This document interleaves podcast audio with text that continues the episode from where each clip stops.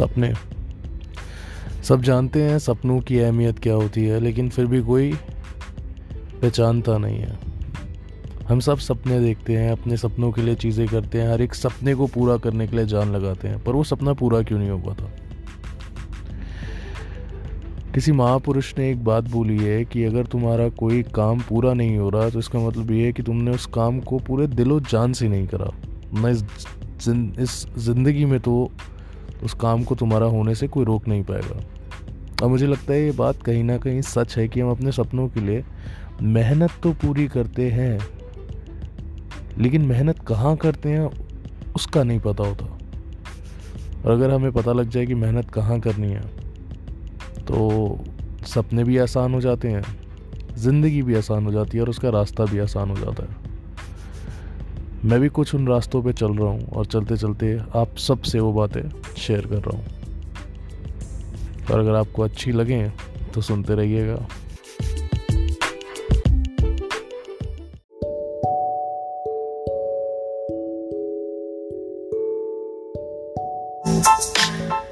एक रात में बैठा हुआ सोच रहा था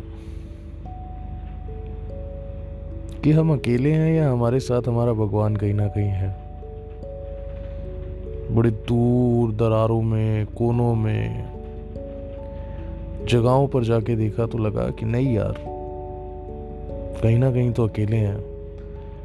ये भगवान ऊपर वाला, ये हमें सुनता भी है, देखता भी है बट कुछ कहता नहीं है।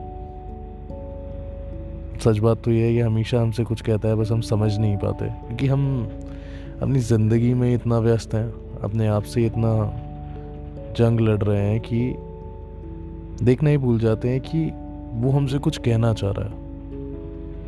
वो क्या कहना चाह रहा है, कैसे कहना चाह रहा है और कब कहना चाह रहा है, ये तो कोई नहीं समझ सकता। लेकिन ये ज़रूर समझ सकता है कि वो कहाँ से हमें हटाना चाह रहा है और कहाँ हमें डालना चाह रहा है। और आगे बुद्धि इस्तेमाल करने के लिए दी गई थी, खाली रखने के लिए नहीं।